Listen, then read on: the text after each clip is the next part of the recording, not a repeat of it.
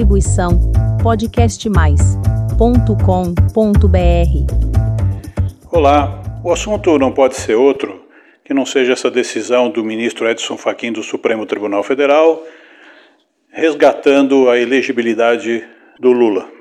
O país está em polvorosa porque naturalmente está chocado com isso. Eu diria que estão chocados até os petistas, que realmente ficaram um ano aí, ou quanto tempo também, esperando eh, que o seu líder máximo estivesse nessa condição. Então é uma afronta para todos nós. Não é possível. Esse assunto está nos envergonhando no mundo, até porque, junto com ele, vem a transformação do juiz Sérgio Moro em réu. É, não dá, é ridículo, né? Realmente. Mas o Supremo Tribunal Federal não precisa nem falar muito sobre como ele é totalmente fora de sintonia com os anseios da população. No Brasil, nós não temos uma harmonia institucional entre os três poderes, de forma alguma. O executivo, o legislativo e o judiciário não caminham juntos. Muito pelo contrário. A relação é mais ou menos assim: é o judiciário e o resto. Agora, o resto também é reflexo do quanto a classe política construiu, do que ela fez, do que ela plantou. Mas é lamentável, é triste. Mas não me preocupa, não, a elegibilidade do Lula. Eu não acredito que ele consiga se eleger, se é que ele vai chegar a ser candidato. E outra coisa, ele não foi inocentado de coisa alguma. Ele só conseguiu realmente prazo aí para um novo processo, um novo julgamento. Mas as provas são irrefutáveis, estão todas aí. Mas de qualquer forma, ele agora tem tempo para isso sem a menor dúvida. Mas como disse o general Mourão, que por sinal uma alternativa boa para a presidência, o general Mourão, do alto da sua sabedoria e serenidade, diz que se o Lula for eleito, se a população desejar, temos que aceitar, embora ele também não acredite. E é o que eu também penso. Eu já disse isso em outros podcasts. E não tenho medo de urna, não. Nós temos que amadurecer e a nossa democracia tem que continuar caminhando, enfrentando essas coisas, não com receio. Agora, o que eu acho uma pena e com o que eu não concordo, eu tenho lido aí que vai haver uma nova polarização. Claro que vai, sem a menor dúvida. Vai ficar um contra o outro aí. E há quem diga que, ah, mas quem o Lula é que tem condições de derrotar o Bolsonaro e o Bolsonaro é o único que tem condições de derrotar o Lula. Bom, pesquisa já mostra, essa semana, duas pesquisas feitas pela Paraná Pesquisa, não é Datafolha, hein? Dizendo que, numa pesquisa, 57% dos entrevistados 57% dos entrevistados realmente não concordam com essa decisão do Faquin. Numa outra pesquisa, mais de 50% diz que o Lula não tem que ser candidato a coisa nenhuma. Ele não tem que ser candidato a presidente, não, é, não, não faz sentido.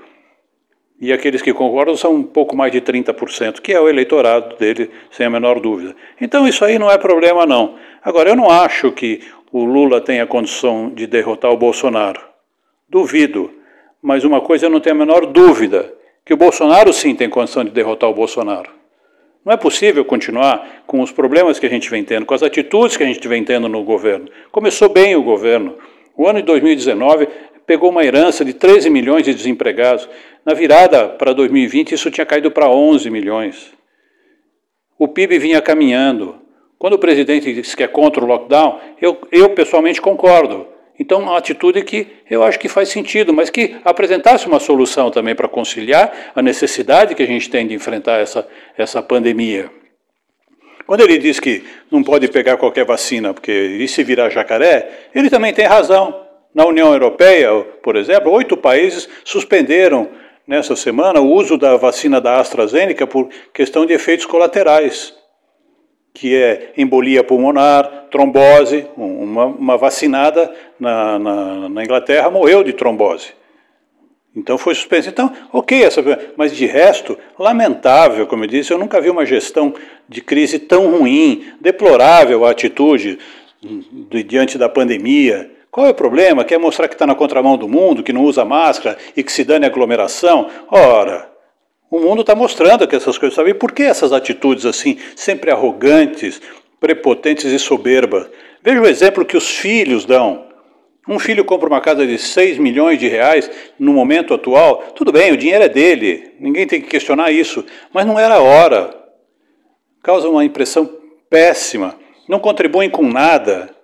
Um filho que chega agora, e aí, pasmem, é um absurdo, quem não sabe, quem não viu, mas eu creio que todo mundo já ouviu falar.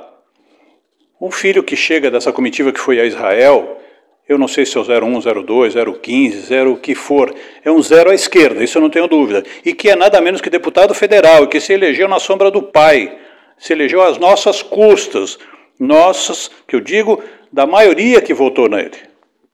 Acabou. Se você não votou nele, não importa, o seu país votou, foi a maioria. É presidente de todos. Então, o filho se elegeu. E quando a imprensa questionou porque a comitiva estava sem máscara, ele faz uma live dizendo assim: ah, que, que importa a marca? Enfim, no rabo a máscara. Isso mesmo que você está ouvindo, se não ouviu ainda. Lamentável, se você fico constrangido de falar, você deve achar péssimo ouvir, mas eu tenho que repetir: enfim a máscara no rabo. Isso foi dito por um deputado federal, o filho zero qualquer coisa do Bolsonaro. Aí, a campanha do armamento, quem é que se deu conta disso? Em 2019, 70, uma pesquisa, 73% dos pesquisados eram contra o armamento. E isso, os bolsonaristas também não vão para Paulista se manifestar contra. Vão agora se manifestar contra o STF, contra o Lula, contra não sei o quê. Mas porque votaram no cara, então a gente vai ser conivente com essas atitudes? Aí ele pega e enfia, em plena pandemia, enfia quatro medidas provisórias para flexibilizar o uso de armas. É disso, é dessa discussão que nós estamos precisando agora. Realmente tem que mudar de atitude. Ou muda ou vai derrotar a si mesmo, como já está derrotando. Repito, eleito com 60% da população, com 60% dos votos, hoje tem 30% de aceitação. Então, vai surgir uma nova alternativa, como ele mesmo surgiu. E se é para continuar assim, que surja mesmo. O Brasil tem que andar para frente, nós não vamos andar para trás, com toda certeza, com todas as dificuldades que enfrentamos, nós estamos caminhando. Então, ou muda isso, ou esquece. Não temos que continuar com essas atitudes, engolindo esse tipo de coisa. Vai surgir sim, virá impávido e colosso como Muhammad Ali, ou como Bruce Lee, mas virá com toda certeza uma, uma nova alternativa. Então é bom que mude, que caminhe, porque é disso que nós precisamos. E dane-se também qual vai ser o presidente, porque o que nós precisamos é de prosperidade, paz, segurança, saúde, educação. Especialistas já dizem que a pandemia vai causar um retrocesso, um, uma desaceleração na formação das crianças de quase quatro anos. E qual é a atitude do presidente? Ele está preocupado? Ficou bravo porque o presidente da Petrobras estava trabalhando em home office, é isso que ele alega? Ora, tudo bem se tem que fazer mudanças, mas que fosse mais racional, mais sensato.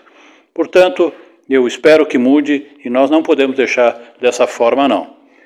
E eu gostaria de terminar assim, por conta disso tudo, fazendo um profundo agradecimento ao ministro Faquim, que graças a ele, finalmente, o bolsonarismo, os bolsonaristas e espero que o próprio presidente Bolsonaro tomaram uma chacoalhada e vamos ver o que, que vai acontecer.